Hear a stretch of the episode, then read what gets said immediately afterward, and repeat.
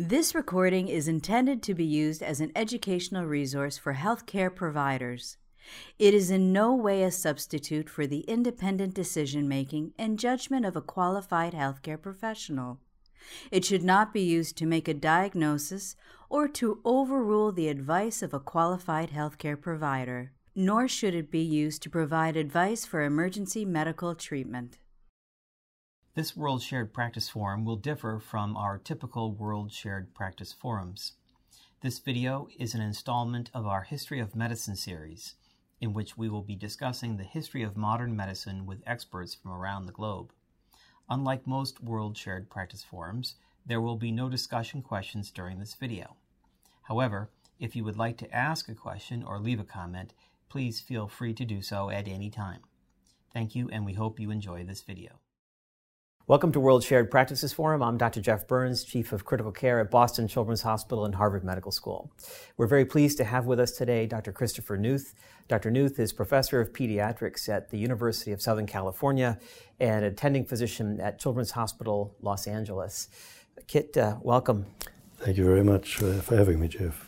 Kit, um, um, around uh, the United States, around the world, you're known for the research that you've done in pediatric mechanical ventilation for the last three decades and more. And um, we're pleased to have you with us today to hear your view of you know, where we've been, where we are, and where we're going.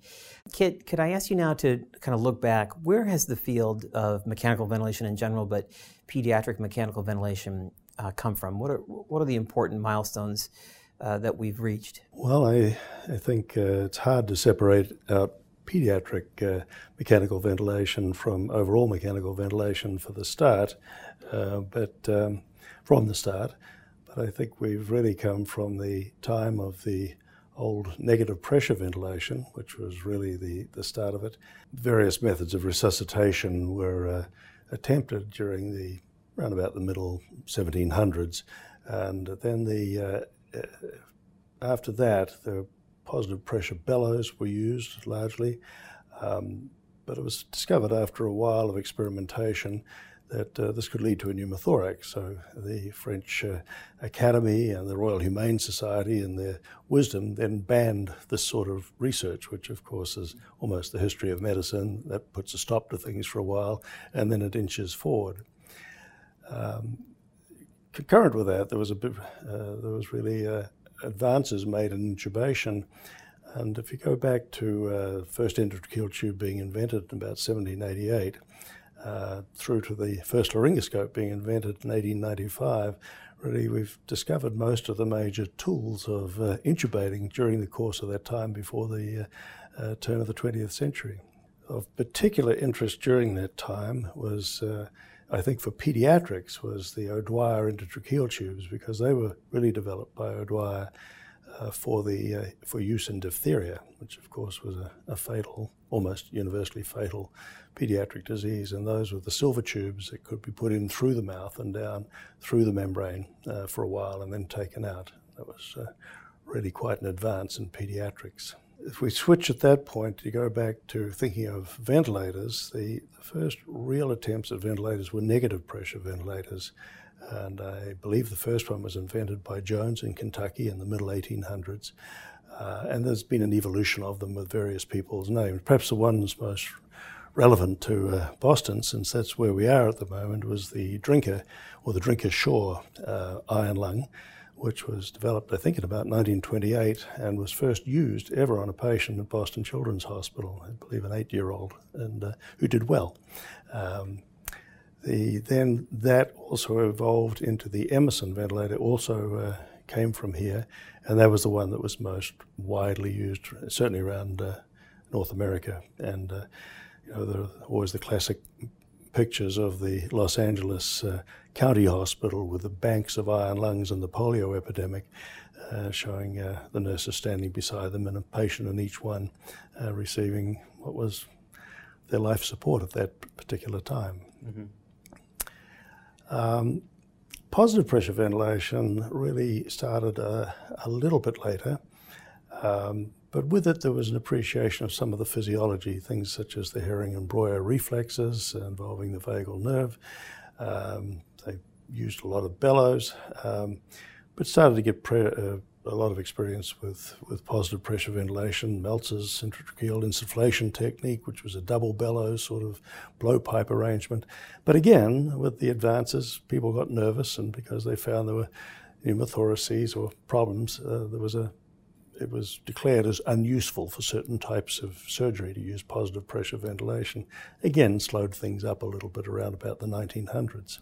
The polio epidemic, which obviously promoted the use of negative pressure ventilation, also spurred uh, eventually the the uh, development of positive pressure ventilation, and a lot of companies got into it. Even companies which we would never think of being associated with ventilators, like Bang & Olufsen, uh, noted for their audio equipment and so on, actually made ventilators for, to support people in that uh, in that epidemic, and uh, some of which I'm told from the people in the Bang & Olufsen Museum, they still exist to this day and they still work. So, um, so we had an explosion of technology around about this time, uh, and uh, explosion of technology both in the making of ventilators, uh, but also in the interfaces between ventilators and the people that they served, but also some of the equipment for handling sick children and, uh, and adults, of course.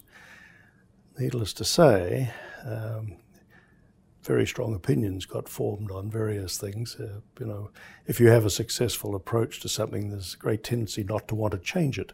Uh, so anybody who does attempt to change it in the form of an improvement or otherwise uh, strikes a lot of resistance. So we have many sacred cows that have been uh, that have that have occurred. They've been created, and um, However, the good thing about sacred cows, as Mark Twain famously said, they make wonderful hamburgers. So some of our job nowadays is to uh, make hamburgers. So, Kit, uh, that was a, a, wonderful overview of the, um, the history of uh, endotracheal tubes, laryngoscopes, and early uh, forms of assisted ventilation. Um, but I'm sure our colleagues around the world are very interested to hear your views of where we are now. And in particular, um, can we begin with the endotracheal tube? As you noted, it was the first thing that was kind of discovered in the um, in the era of assisted ventilation. Uh, can you tell us the story of cuff tubes, uncuffed tubes? Um, where are we well, today? Well, I think uh, as with ventilators, we've come a long way. Um, but as with all these things, there have been battles on the way.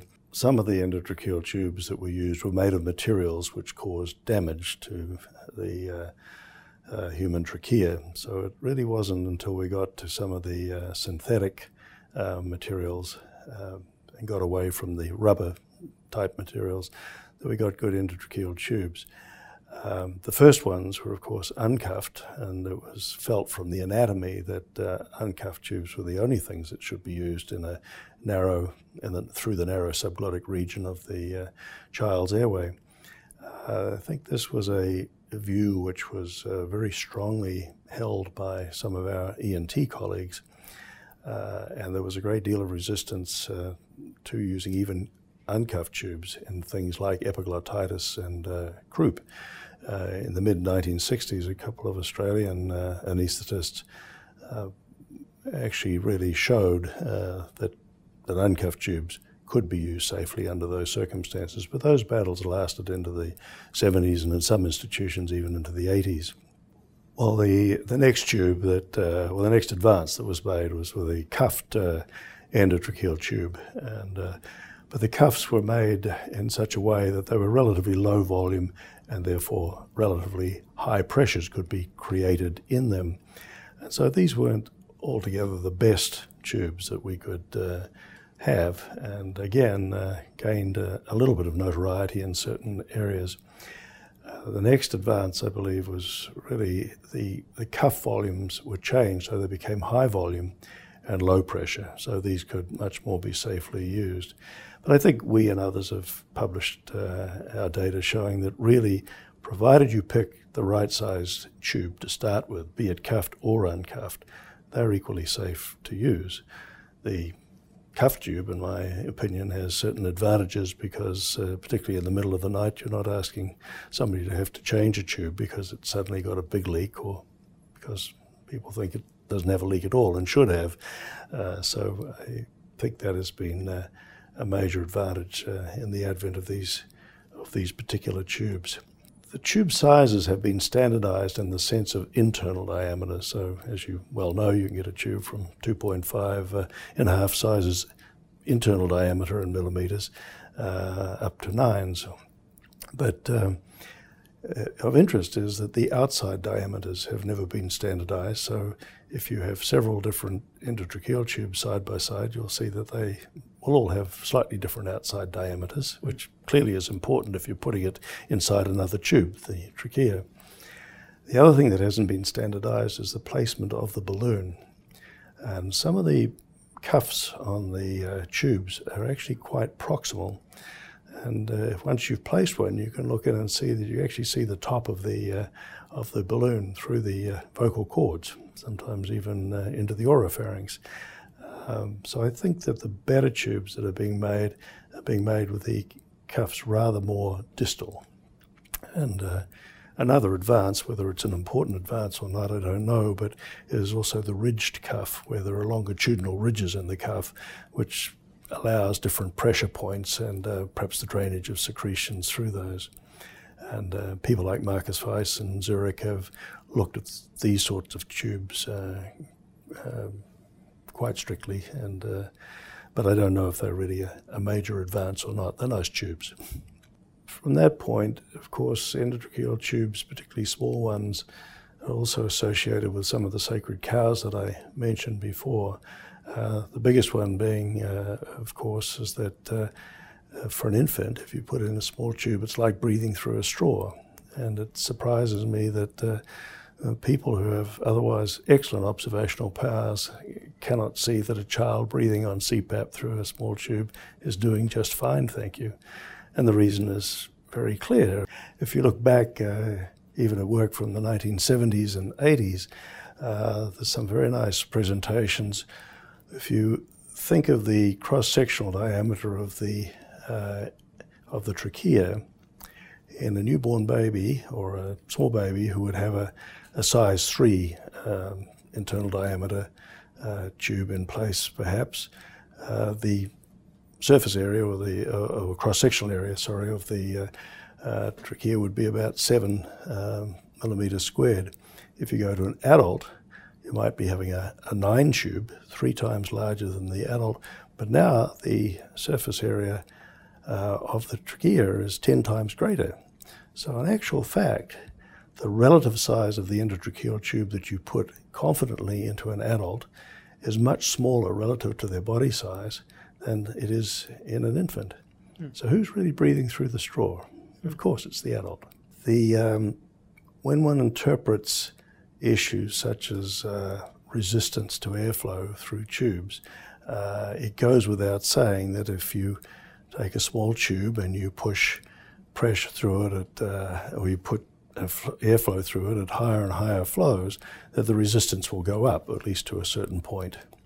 Um, and there are a number of studies which demonstrate this very clearly, but they show that if you have a big tube, like a six millimeter ID tube, then airways resistance will remain very low, even at quite high flows. Whereas if you put those same flows through a small tube, a 2.5 or a 3 millimeter ID, of course the, uh, the resistance will go up.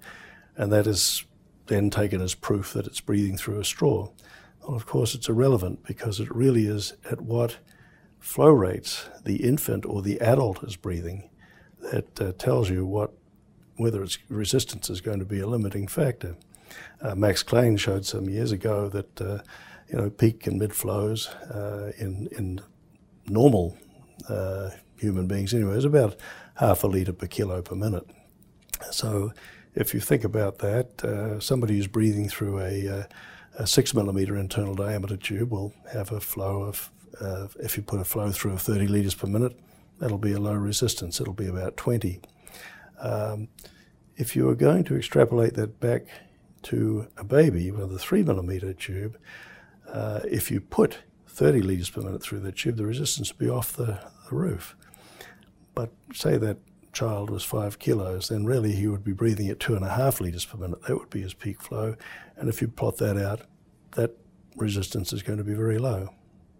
So there is no added resistance really to a, a small tube, a small baby, because they're breathing at much lower flow rates. So, Kit, that's a wonderful overview. And as you noted, uh, many of the sacred cows that I was uh, raised on, you just debunked. Um, but I wonder if I could ask you, because I'm sure our colleagues around the world are wondering, what do you do in your actual practice? So, could I ask you, do you, what percentage of your patients are uh, cuffed uh, endotracheal tubes, and what percentage of your patients are uncuffed endotracheal tubes? And could I also ask, um, do you prefer orally or nasally intubated patients? Well, I think in uh, terms of the first one, cuffed versus uncuffed, I would say that in our ICU, most of the patients who arrive in in an emergency uh, will end up with a cuffed endotracheal tube. Uh, now we have a lot of post-operative patients who are going to be very short term, so and they will come back from the operating room without a cuffed tube, and I certainly wouldn't change that to a cuffed tube just for the sake of doing it.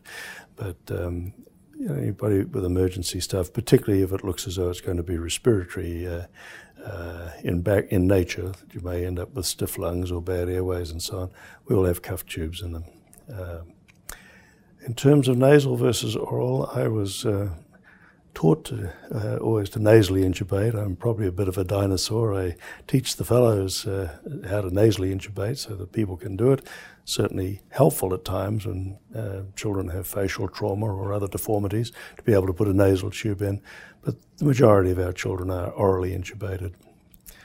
Um, I've always had a belief that um, nasal tubes stayed in position better. You had less unplanned extubations with nasal tubes. Um, and I think there is some evidence coming out uh, in the near future which will suggest that that is true. Kit, I wonder if we could move now into the present era, and in particular, um, what's, what's the evolution of mechanical ventilation that we should know about and understand? Well, I think from my perspective, of course, it's always swayed by what you were exposed to when you were young. But I think the the first ventilator that I remember so well was the uh, the old Bird ventilators. Uh, invented by a man who didn't trust electricity, so they all ran off air and oxygen. And uh, they were difficult to use, but believe me, if you could actually deliver racemic epinephrine through, an, through a face mask on using one of those Bird ventilators, you knew how to run uh, a ventilator. I think we've, you know, there were no screens in those days, nothing much else except a gauge to tell you what what you were doing, uh, a pressure gauge uh, to tell you what you were doing. Uh, we moved then into the age of having this explosion of different modes of ventilation. Um, all of which will have their uh, acolytes, of course, that uh, for certain specific diseases, these are the only ways to, to ventilate. Again, still no graphics. Um, example of that would be the Servo 300 uh, uh, ventilator.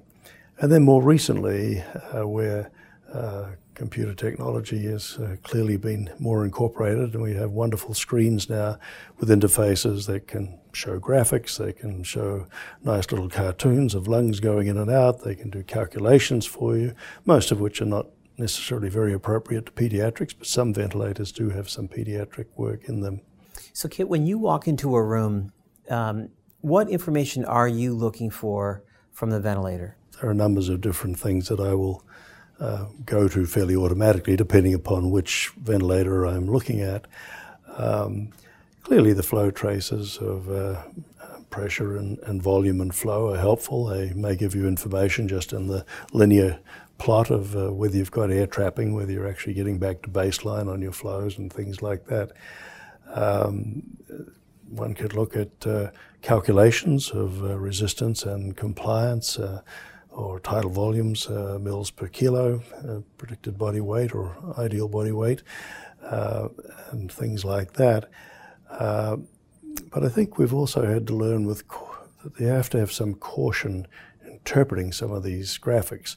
And uh, a good example of this is the good old flow volume loop. Uh, the shape of the flow volume loop may depend very much on where you actually record the uh, flow and the, uh, and the volume from.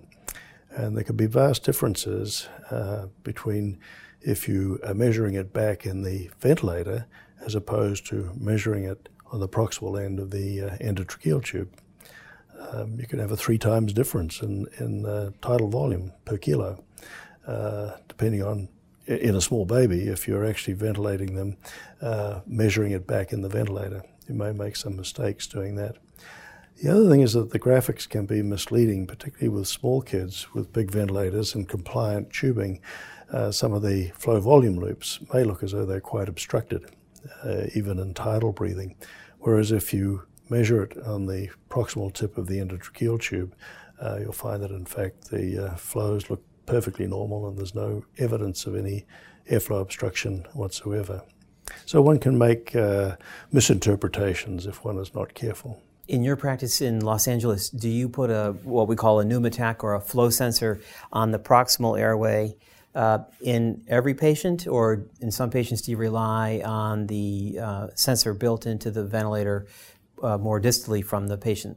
Yeah, on many patients who just uh, we will rely, be cautious, but we will rely on whatever number comes out of the ventilator uh, because you know many patients have normal lungs, particularly post-operative ones, and so on. There's no particular uh, need to be uh, to be worried about that. But if somebody has uh, uh pulmonary disease or cardiopulmonary disease, then uh, yes, we will monitor them on uh, the endotracheal tube. Now, we may not necessarily monitor them continuously. because sometimes there can be trouble with secretions and things like that, but we will monitor them regularly and check their tidal volumes and so on that way.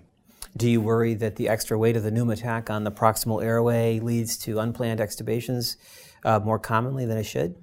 If that was my only worry about unplanned extubations, I'd be happy. But no, these pneumotachs are now very, very light.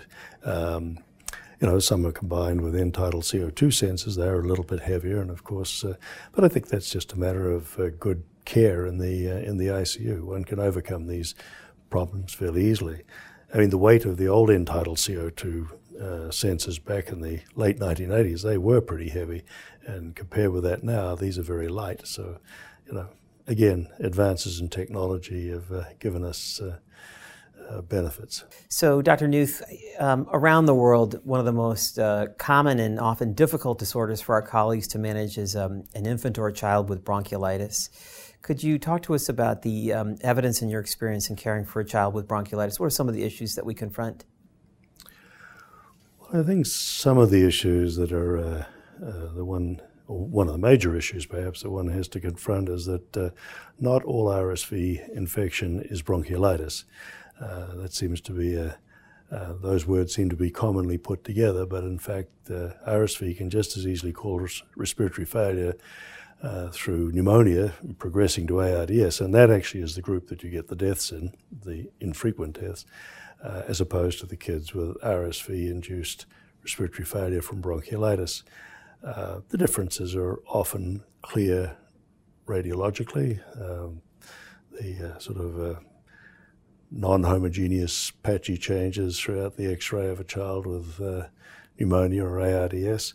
Um, but we've been able to apply things such as pulmonary function tests, uh, not always straight out of the ventilator, but being able to apply pulmonary function testing uh, to these diseases to tell us where we might be uh, in their severity and in their evolution. It's fairly simple in a straightforward case to show that uh, uh a passive deflation flow volume curve, for example, often done under neuromuscular blockade with an intubated child, obviously, um, will show you a very rapid time constant of the respiratory system. And if you do a forced deflation, a fairly normal looking exhaled flow pattern but a small tidal volume. That's classic for pneumonia or ARDS. Whereas if you're looking at bronchiolitis, uh, histologically, you'd see that the bronchi are loaded, unlike at ARDS, where they don't have much stuff in the in the airways at all. So in bronchiolitis, you've got lots of detritus and cells and one thing or another sitting in the airway, um, sort of a hyperinflated pattern, maybe with a patchy atelectasis on the chest X-ray. But if you look at the pulmonary function tests, you'll see not only the same low tidal volume that you have vital capacity breath, sorry, on a forced deflation, but you'll see that it's very obstructive in its expiratory flow. And also the passive deflation will show a very long time constant. So when you look at those two, it's fairly easy to separate them, and you'll use very different ventilatory strategies uh, on, on each case, depending on whether you think they have interstitial disease as in ARDS or airway disease as in bronchiolitis. the pulmonary function tests that we can do now are actually quite sophisticated on mechanically ventilated children. We were able to develop a number of these uh, on monkeys, the non human primate, if you like, and then bring them back to uh, working on the human primate. But we can do a battery of pulmonary function tests at the bedside now, which are pretty much as the same as you can do in a, a stand up, walk in older children's or adult pulmonary function lab. So we can get residual volume or total lung capacity and all these other things if needed for any particular studies or try to sort out some pathophysiology. Uh, we've been able to use these sort of results for risk stratification and uh, severity of illness and so on and so forth.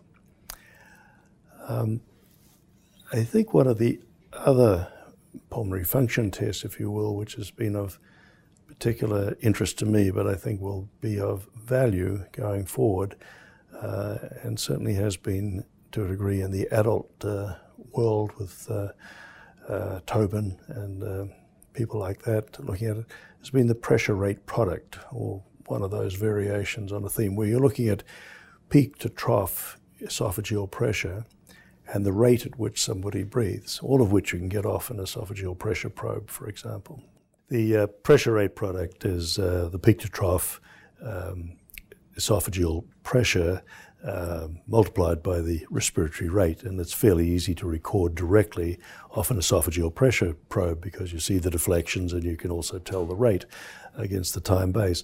It's a very good surrogate for the work of breathing as it was first described, but really should be more accurately called the effort of breathing. So continuously you can see how much effort it's taking somebody to take a tidal breath. Uh, this can be used in anybody who is uh, spontaneously breathing, uh, and uh, it is actually uh, it, it, can be used in anybody with any disease, but certainly in the scenario of lower airway obstruction, be it asthma or bronchiolitis, uh, or even an upper airway obstruction, but you can actually look at these traces and uh, see what their pressure rate product is and if anything you can do to make it change. In lower airway obstruction, of course, these patients all have some degree of auto PEEP or intrinsic PEEP. And by dialing up and down the PEEP, you can actually change the amount of effort it takes them to take a breath in. So, could we talk about that? This is one of the most um, commonly asked questions among uh, uh, physicians in training, which is in the setting of hyperinflation and the concern for auto PEEP, how do you determine when to add applied PEEP and when not?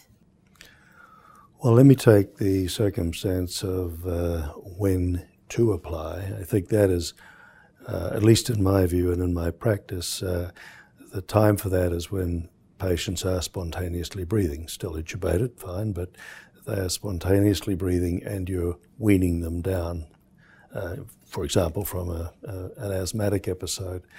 Um, I think the important point about that is that uh, if you increase the, the PEEP up too close to what their auto PEEP would be, is that you then minimize the amount of effort they have to get to trigger the ventilator to give them the pressure support breath. So, for any patient with obstructed airways, lower uh, airway obstruction, if you really want them to have the benefit of pressure support, if you believe in pressure support, the best thing to do is to actually adjust their PEEP so that it's easy for them to trigger the breath. So concentrate on the PEEP first, and the pressure support will come along with that afterwards. We've shown that, and others have shown that as well. When not to use PEEP? Well, I think when you're fully ventilating somebody with severe lower airways obstruction, that is not a good time to use PEEP. They have plenty of PEEP. You're doing the work for them. They're not initiating a breath. And I think, as uh, David Tuxen from Adelaide showed uh, years ago in some adults, um, you can actually get patients into quite a lot of trouble by going up too much on the rate or too much on the PEEP when you're fully controlling their ventilation. That's when you get into trouble with air leak syndromes and, uh, and um, cardiac tamponade and so on. So, in a patient who's neuromuscularly blocked and paralyzed, no indication for applied PEEP in the setting of auto PEEP, but in a patient who's breathing spontaneously on assisted ventilation, whether flow triggered or pressure triggered, There, you would add applied PEEP so that the patient is able to trigger the breath comfortably with every effort uh, to avert the kind of in, imposed inspiratory uh, threshold load. Um, and to uh, make their work of breathing less. Yes. I mean, I happen to use pressure rate product, and that's easy for us to do in our institution. But really, you can do this at the bedside clinically, just looking at the patient. You turn up the PEEP on a spontaneously breathing patient, and you will reach a point where it's obviously less effort for them to breathe. One of the things that may put you off a little bit is that as you increase the PEEP under those circumstances, they may suddenly start breathing faster. But now it's because it's easier for them to trigger the ventilator, and they will settle down after a while. They'll get their new uh, get into their new stride. So you can tune it up and down clinically without having to really measure pressure rate product. I think the caveat, other caveat I have with obstructing with uh, ventilating patients with obstructed airways is that uh, if you're going to ventilate them going into their disease, and you can use quite high pressures on them um, because they really have uh, uh, decreased chest wall compliance. Uh, you can use much higher pressures than you would in any ARDS case or anything like that. That's probably good to use pressure pressure control mode of ventilation at that stage. When they're weaning and they're coming down and you're uh, adding things to them, probably that's a good indication to go into some volume targeted or volume controlled mode uh, where you're not overdoing it because as they get better and they start to breathe more comfortably, you really can overinflate them under those circumstances. Um, Dr. Newth, um, this is such an important concept. I wonder if you could take us all through this again. In a child who's neuromuscularly relaxed, is paralyzed, and is on controlled mechanical ventilation, the problem with auto PEEP and adding applied PEEP, take us through that again. All right, well, let's think about it in terms of uh, time constants and uh, plotting uh, tidal breaths out uh, against time. Uh, as you well know, it takes us about three to four time constants to empty our lung from whatever volume that we put it into. If our time constants are relatively short, as they are in normal circumstance or ARDS, that's very easy to do at regular sorts of rates of ventilation. However, if you've got obstructed airways, your time constants become longer and longer, and it may be that you cannot get all of that tidal volume breath out. And that's when you start breath stacking. Uh, and FRC or end expiratory lung volume, whichever term you want to use, starts to climb. And it will either go up and up until you unwisely cause some damage to the lung, uh, or it will reset itself an, at a new equilibrium. So you set a new FRC, if you will. Uh, David Tuxen uh, has measured this in adults. I'm not aware of any pediatric uh, work. But what he showed is if you're under those conditions of neuromuscular blockade, fully ventilating somebody, if you went to the peak of a, of a, a tidal breath on the ventilator and then did a long apneic pause, maybe 40, 45 seconds, and allowed them to breathe all the way out to FRC or their end expiratory lung volume, if that volume was more than 20 mils per kilo, those were the patients that you're in danger of giving cardiac tamponade to or air leak syndrome. I suspect the children may be a little more forgiving, but probably not much more forgiving. Um, he did went on to also show the effects on CVP and blood pressure and so on, and it's certainly pretty impressive if you increase PEEP under these circumstances or increase rate under these circumstances just how much breath stacking and how much hemodynamic compromise you can create. Uh, Kip, um, it's been a wonderful overview, but I'm sure my colleagues around the world are, are thinking the same thing that I am right now, which is what of the what of the evidence out there now do you integrate into your practice to guide us as to what we should do now and where we're going in the future? Well, this will be a very uh, personal point of view, Jeff. Um, I'll start by saying that, you know, we rightly as pediatricians like the mantra that kids are not little adults. But in actual fact, uh, because of the small numbers that we have in our various disease states and our ICUs and so on, medical care for children, at least in critical care, is often based on what works in adults. We seem to relate more to the adults than we do to the neonatologists in that sense. But I think one thing we do have to be careful about is that if we look at the evidence from adult based studies, we tend to cherry pick what we like and reject what we don't like, perhaps without thinking about it uh, too much. Uh, I like to think back to um, the ARDSNet protocol with a high uh, tidal volume, uh, low tidal volume study, which I think was a wonderful study. Uh, and they controlled both arms of the study with a protocol that they could all agree to and had a pretty good degree of compliance.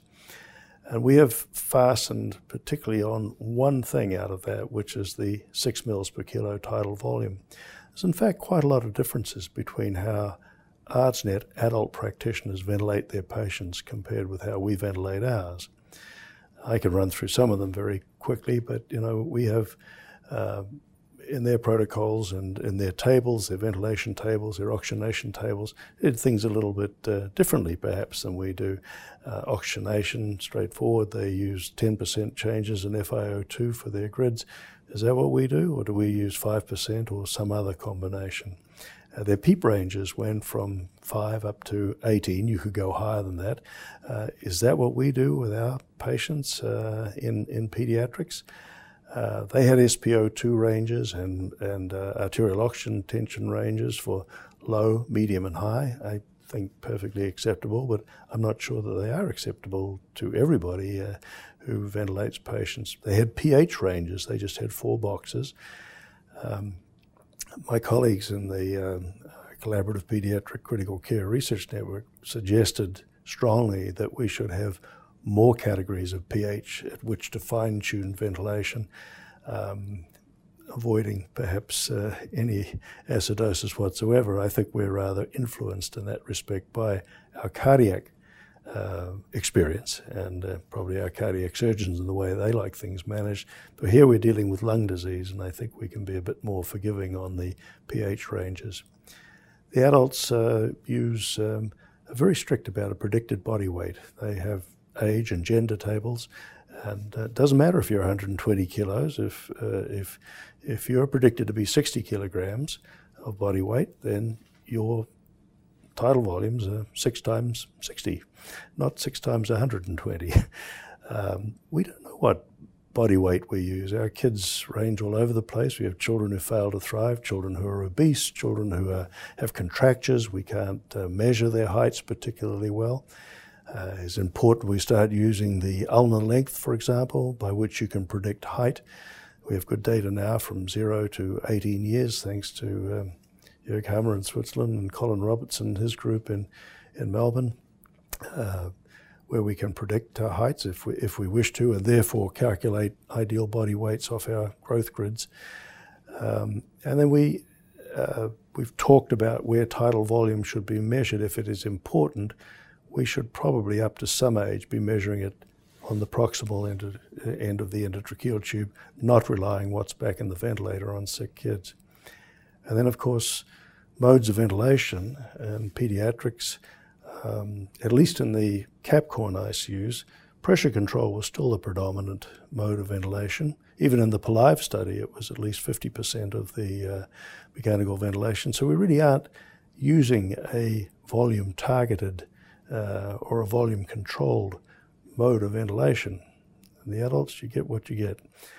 We have uh, in pediatrics also switched our practice. Um, uh, we uh, tend to use far less arterial lines now than we did before, so we have many less uh, arterial oxygen tensions to, to measure, um, except perhaps in the most sick children, hemodynamically unstable children, where we will use arterial lines, but we rely much more on the non-invasive measures of uh, oxygenation. So, and, and, and, these have the advantage of uh, being continuous. So, in fact, we can measure things like um, oxygen saturation, inspired uh, oxygen fraction, O2 ratios uh, continuously. And as long as the uh, oxygen saturation is less than 98%, uh, we can come up with numbers on the SF ratio which are pretty equivalent to the PF ratios. So uh, a number for a, a PF ratio of adult ARDS of 300 is about 265 SF ratio. And uh, the other end, say at 200 uh, PF ratio, probably about 205 SF ratio. So within those sort of limits, we can tell where we are with oxygenation and create low, high, and uh, medium gradients. Some of the, uh, we talked about calculation of ideal body weight. Does it matter? Well, I think that clearly it matters that one doesn't overdo things, but in the face of bad lung disease, I think that uh, pressure, um, if one limits pressure uh, and let the lung compliance decide what the correct tidal volume should be under those circumstances, that one can be uh, equally as safe as trying to look at uh, tidal volume per kilo.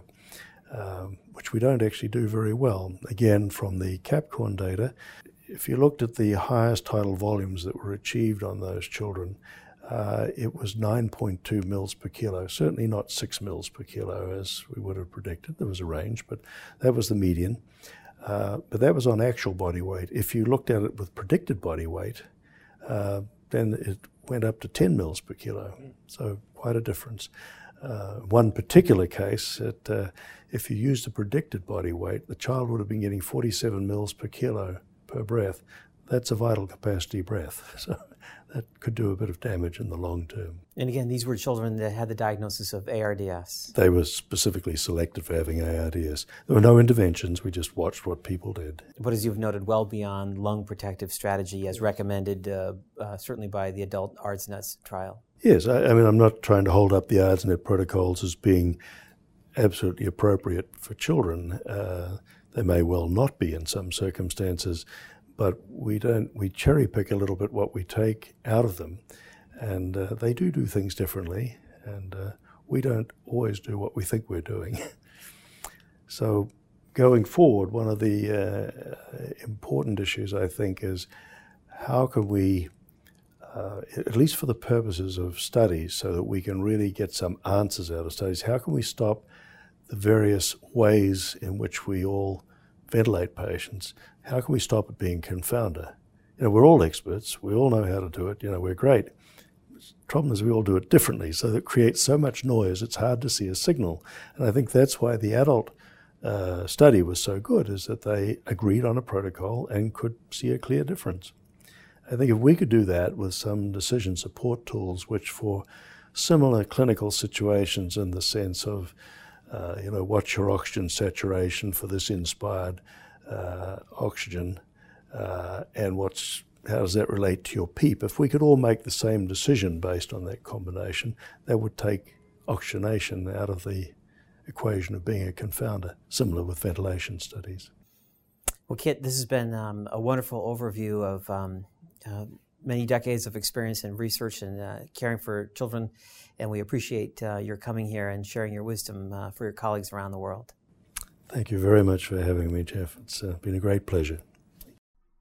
This recording is a production of Open Pediatrics, a free and open access resource for pediatric clinicians worldwide. For more pediatric care materials or to join our global community, please visit our website at openpediatrics.org.